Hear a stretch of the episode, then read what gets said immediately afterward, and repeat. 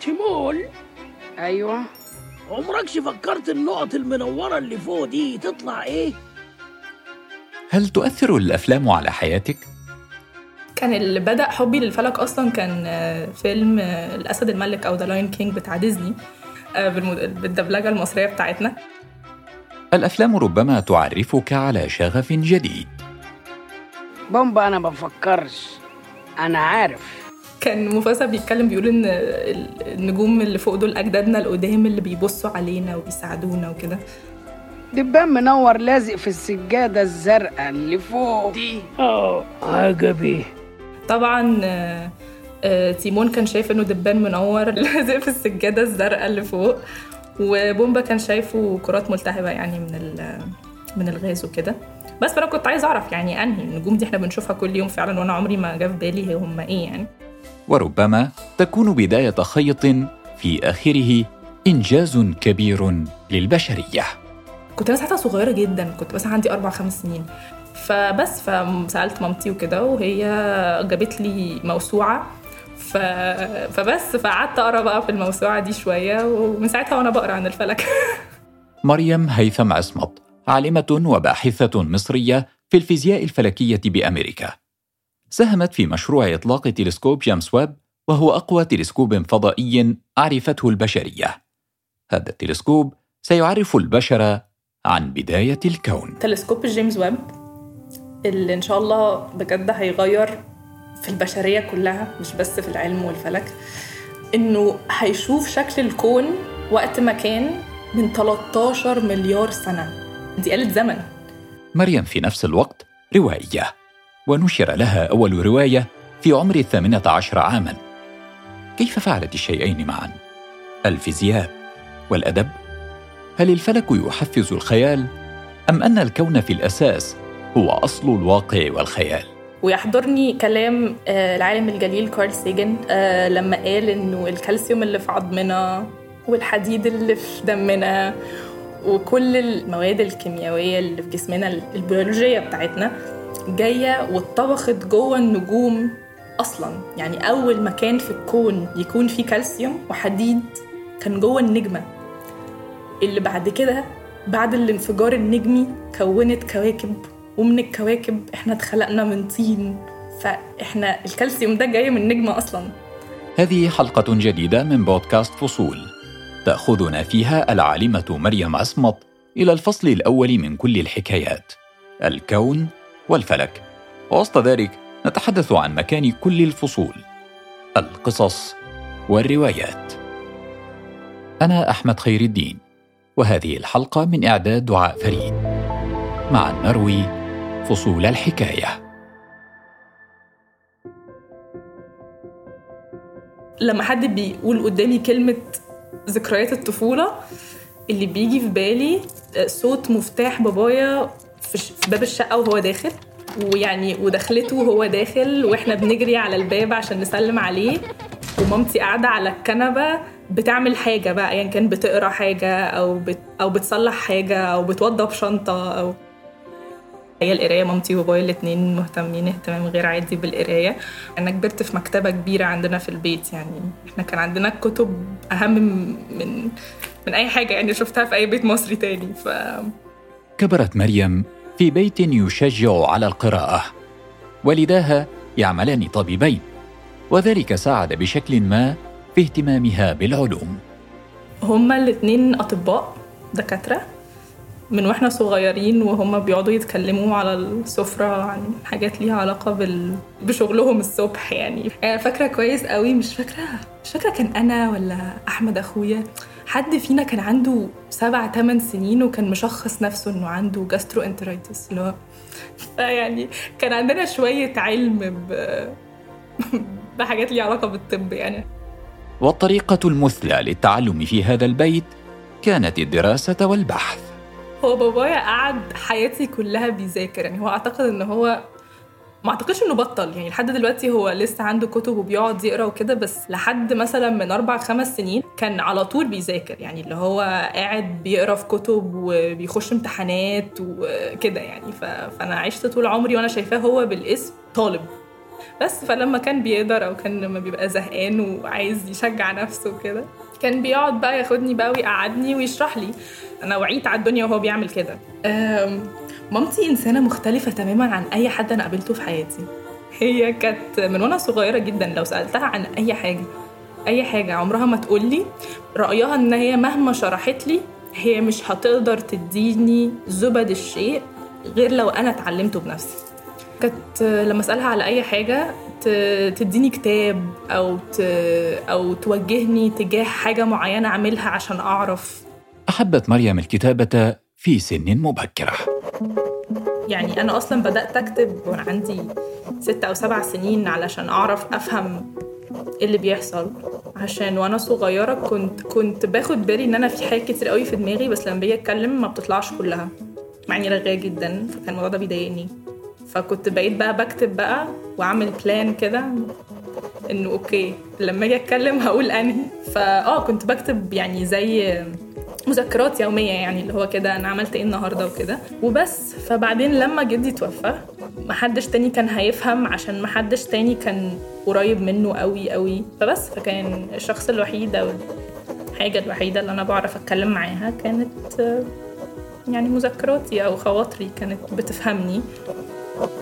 وكلما كانت تكتب كانت تعشق القراءة أكثر. واجي ما كنتش بذاكر قوي يعني ما كنتش ليا قوي في المذاكرة. بس كنت بحب الحاجات اللي كنا بناخدها في المدرسة. يعني مثلا كنا بنستلم الكتب في أول أسبوع في المدرسة فالروايات أنا كنت بخلصها أول أسبوع وأقعد بقية الترم بقى كان مش عاملش أي حاجة. يعني اللي هو شغفها المعلن بالكتابة لفت اهتمام معلميها في المدرسة. أعتقد كان عندي 13 أو 14 سنة مش فاكرة إمتى بالظبط. بس كان مستر سامح بتاع الإنجليش كان رشحني إن أنا أدخل مسابقة ليها علاقة بالقصص القصيرة الإنجليزية.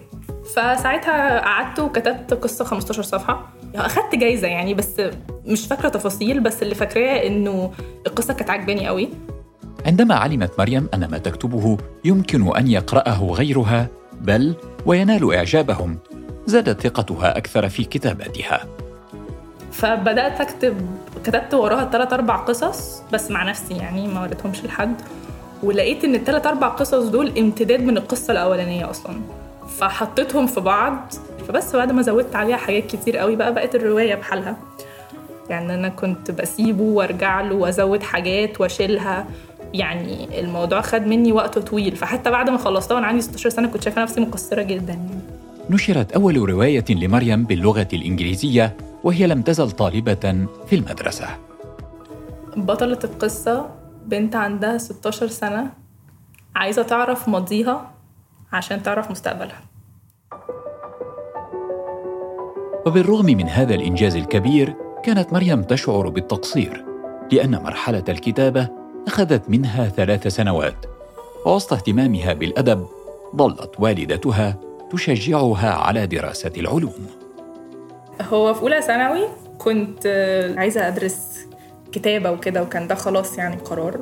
بس وبعدين بعد كده مامتي آه، كانت مهتمة جدا إن أنا آه، آخد يعني فيزياء في المدرسة في في ثانوي.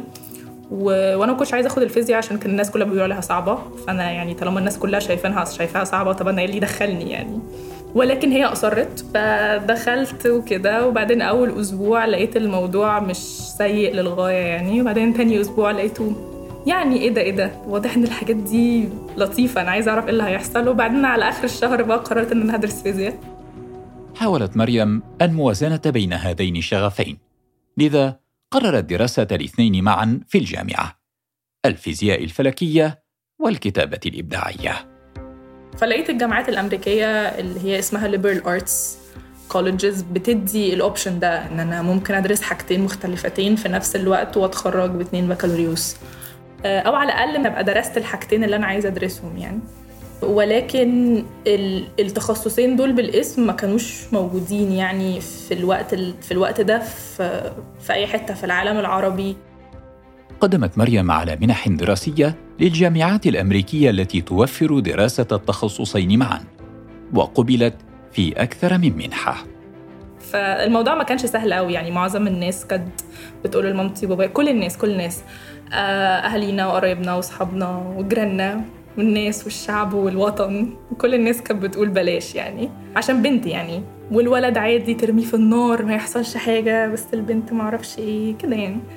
بس الحمد لله يعني بابايا حب يدعمني أنا يعني ضد كل الأصوات الأخرى يعني. سافرت مريم إلى أمريكا ووضعتها الحياة في مواقف لم تكن تتخيلها يوما. آه أنا اشتغلت أول ترم أول ما وصلت بعدها بشهر بدأت شغل على طول. كنت لقيت إن أنا مش هعرف أتعامل كده يعني. أنا محتاجة يبقى معايا فلوس يعني من الشغل أو حاجة. فأول أول ما اشتغلت اشتغلت نجار أنا بحب التمثيل قوي. ومن أول الكلاسز أو المحاضرات اللي خدتها يعني فت يعني أول ترم خالص خدت خدت class في في المسرح. يعني أول term خالص ما خدتش أي مواد ليها علاقة بال... بال... بالكتابة ولا بالفيزياء ولا أي حاجة. يعني خدت اللي هو المواد ال... خدت إنجليزي خدت مسرح خدت سياسة خدت الحاجات دي. ففي حاجات على المسرح مثلا بتبقى ترابيزة بتاع في حاجات تانية بنحتاج إن إحنا نبنيها نطليها أو كده. بس فكان ده أول class أخده فروحت لل... لل... للدكتور يعني بتاع المادة وقلت له أنا مهتمة جدا بالموضوع دوت وبدور على شغل. قال لي والله إحنا محتاجين نجار. تعرفي؟ قلت له ممكن أتعلم يعني. ف والموضوع كان لطيف جدا عشان كان للمسرح يعني. وبس وبقيت نجار.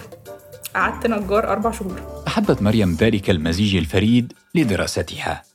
بين دارسي الفيزياء كانت هي الشخص الذي يحب الكتابة وبين دارسي الأدب والكتابة كانت هي الفيزيائية. وخلال فترة الدراسة كتبت ثلاثين قصة قصيرة وذلك فتح لها العديد من الفرص. حررت كتاب واحد بس آه، وده كتاب جامعي لطلبة الجامعة في الفيزياء ناحية الميكانيكا الكلاسيكية باستخدام لغات البرمجة ماثيماتيكا وبايثون دول لغات لغتين البرمجة اللي إحنا استخدمناهم في الكتاب. وقربها من مجتمع الفيزيائيين الفلكيين أتاح لها الاقتراب من حلم الطفولة. هو جيمس ويب أصلا كان المفروض إن هو يطلق في 2010 2009 بس كنت قريت عنه. وكان اللي هو إيه ده؟ ده تلسكوب هيخلينا نشوف الكون وكل حاجة هيخلينا نسافر عبر الزمن. كان ساعتها كان ده أكتر تلسكوب أنا بحبه. وكان من ضمن الأسباب إن أنا عايزة أدرس الفلك عامة. فلما الفيزياء بقت في متناول اليد لما خدتها في المدرسة قلت إيه ده؟ طب خلاص بقى كده أشتغل على جيمس ويب. بس وبعدين بقى وأنا في الجامعة كان برضو جيمس ويب لم يطلق. بس يعني أنا فضلت متابعاه بقى. بقيت في أمريكا فبقيت في المكان اللي الناس فيه بتتكلم عن الكلام ده عادي. ممكن أبقى مثلا طالعة من المحاضرة ألاقي حد بيتكلم في الموضوع فيعني. جيمس ويب هو تلسكوب فضائي يحمل اسم أحد مهندسي عملية هبوط المركبة الفضائية أبولو على سطح القمر. كلف بناؤه عشرة مليارات دولار. عمل آلاف الأشخاص والمهندسين والعلماء على هذا المشروع على مستوى العالم خلال العقود الثلاثة الماضية. وشاء القدر أن يشهد مراحله الأخيرة في مرحلة كانت مريم تبدأ فيها مسيرتها المهنية في الفلك. بس وبعدين قدمت على تدريب فيه آه، في سنة تانية تانية في الجامعة. اتقبلت واشتغلت عليه وأنا في سنة تالتة. يعني كنت جزء من فريق عمل كانوا هما بيدربوني. واتدربت عليه شهرين أو ثلاث شهور حاجة كده. وبعدين بعد كده جابوا لي زي عقد عمل إن أنا أشتغل عليه أربع شهور بقى شغل حقيقي يعني. بعد كده بقى اشتغلت عليه بعد التدريب دوت. وكنت بشتغل عليه وأنا في الجامعة. فطبعا أنا في الوقت دوت كنت شغالة معيد فسبت كل الشغل اللي كنت بعمله وأنا في الجامعة وركزت على الجيمس ويب بالاسم كنت برضو عشان أقول أنا ما كنتش شغالة لوحدي خالص أنا كنت شغالة كشخص من من فريق عمل كبير. وكنت شغالة على instrument معينة وكنت شغالة على كاميرا معينة فيه يعني ما كنتش شغالة عليه كله أو كده. هذا التلسكوب مهمته استكشاف النجوم الأولى التي أضاءت الكون ويعد أكبر وأقوى من أي تلسكوب آخر. الجيمس ويب لما أنا كنت هناك أنا طلعت الدور الثالث أو الدور الرابع اللي في ال facility اللي هو كان فيها أو المبنى اللي هو كان فيه وأنا كنت واقفة بصاله وهو كان لسه أطول مني. آه، أو بصاله لفوق. يعني أنا بصاله لفوق وأنا لسه في الدور الثالث أو الرابع. ف كبير طول وعرض وكده. يعني يعني جبار. يعني لما حد يقف يبص عليه أنا قعدت أعيط أصلا. قعدت أدمع أول مرة شفته. اللي هو يا لهوي. هدف تلسكوب جيمس ويب هو تصوير حقبة النجوم الرائدة التي أنهت فترة الظلام هذه هي الحقبة التي يعتقد أنها ضغط على الأجرام السماوية بعد وقوع الانفجار النجمي قبل أكثر من 13 مليار سنة. اشتغلت على كاميرا فيه بتبص على الكواكب اللي خارج المجموعة الشمسية باستخدام الأشعة اللي تحت الحمراء الأشعة تحت الحمراء دي بتبقى أشعة باردة جدا جدا جدا مقارنة بالأشعة العادية. فإحنا دلوقتي عشان نبص على حاجة تحت الحمراء محتاجة إن إحنا نلبس نظارة معينة أو كده. يعني مش مش حاجة مش حاجة مرئية بالعادي. فلما العلماء يبصوا على الكواكب اللي بره خارج أو خارج المجموعة الشمسية دي باللينس دي أو بالكاميرا دي أو بالنضارة دي هيشوفوا الكواكب دي بشكل مختلف شوية عن اللي هم متعودين يشوفوها بيه فبالتالي هيبقى عندهم تفاصيل أكتر عن الكواكب اللي بره المجموعة الشمسية دي وده بيساعد جدا في علم الكواكب And liftoff. décollage. Decollage, liftoff from a tropical rainforest to the edge of time itself. James Webb begins a voyage back to the birth of the universe. بعد أكثر من 30 عاما من العمل عليه أطلق تلسكوب جيمس ويب في ديسمبر الماضي وغادر كوكب الأرض إلى الفضاء استغرقت رحلة الوصول إلى المدار حول الأرض أقل من نصف ساعة من المقرر أن يبدأ جيمس ويب في شهر يوليو إرسال أول صور ومعلومات تمكن العلماء من العمل عليه. بذلك تكون بدأت مرحلة جديدة من الفيزياء الفلكية وحدود جديدة للكون. سيتمكن العلماء من اكتشاف عوالم جديدة ربما تكون مأهولة بأي شكل من الأشكال. إذا كنت في هذه المرحلة من الحلقة تظن أن هذه المعلومات بعيدة عنك أو أن تأثيرها بعيد عن حياتك. فمريم لها رأي مختلف. هو العلم عامة مش شرط إن هو يساعد الإنسان دلوقتي حالا. هو بيساعده على المستوى البعيد. عندنا عالم جليل زي عباس بن فرناس من أكتر من ألف سنة. وهو الشخص الأول إنسان قرر وفعلا عم عمل على مبدأ الطيران. إن إحنا كبني آدمين نطير. وبعدين بعدها بحوالي 200 300 سنة جه عالم تاني بنى على شغله. وبعدين بعد كده جه دافنشي بنى على العالم التاني اللي بنى على عباس بن فرناس وبعدين جم the Wright brothers اشتغلوا على دافنشي اشتغل عليه اللي كان باني على الشخص الأول التاني اللي كان باني على عباس بن فرناس فبقينا إحنا النهارده بعد ألف سنة بنطير. مش بس بنطير إحنا اخترقنا المجال الجوي أصلا وعدينا وبقينا في الفضاء وبقينا بنبعت تلسكوبات أهو.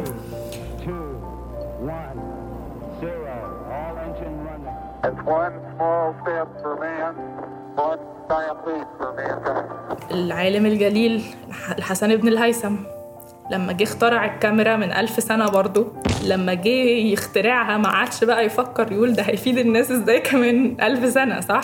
بس إحنا النهارده الكاميرا إحنا ما بنستخدمش فيها بس عشان إحنا نشوف بعض من بعيد ولا إن إحنا يعني إحنا بنشوفها عشان نعمل عمليات وعشان نسافر وعلشان يعني يعني أثرت في العالم بعدها بألف سنة بكتير. الواقع بتاعنا اتغير تماما وبقينا عايشين بقى بالنسبة لحد من 200 ولا 300 سنة إحنا دلوقتي عايشين بقى في خيال علمي يعني. فالسؤال بتاع إحنا النهاردة إزاي هنستفيد من حاجة زي جيمس ويب؟ إحنا هنشوف التغيير بتاعه أو تغييره على الجنس البشري عامة في المستقبل. مريم اليوم طالبة دكتوراه في جامعة جونز هوبكنز الأمريكية. لا زالت تتابع شغفها بالجزيئات الفيزيائية في الفلك. وفي نفس الوقت تكتب القصص القصيرة والأشعار فخورة بأنها لم تتخلى عن أحلامها حتى وإن بدت غير مألوفة. إنه مش شرط إن الحاجة اللي أنا عايزة أعملها يبقى الناس عملتها قبلي. اللي هو لو لو في حد بيسمع عنده إحساس إنه عنده نظرة تجاه شيء أو فيجن أو حاجة أو رؤية تجاه شيء والناس اللي حواليه مش مصدقة فيه ده مش معناها إنه ما يكملش. بس اللي أقدر أقوله إن أنا عايزة أفضل أحب اللي أنا بعمله. عايزة أعمل حاجات تضم ما بين حبي تجاه العلم أو العلوم عامة وحبي تجاه الكتابة فعايزة أرجع تاني للمسرح. واللي هو يعني أبقى عايشة حياة بتخليني أنا كإنسان فولفيلد أو بدي للمجتمع اللي حواليا بشكل يسعدني آه، أو يخليني أحس إنه ليا لازمة. كانت هذه فصول حكاية مريم عصمت هذه تحياتي أنا أحمد خير الدين ودعاء فريد في الإعداد. معا نروي فصول الحكاية. استمعوا لبودكاست فصول على تطبيقات البودكاست Apple و Google و Spotify و SoundCloud وعلى الحرة dot com وأثير راديو سوا.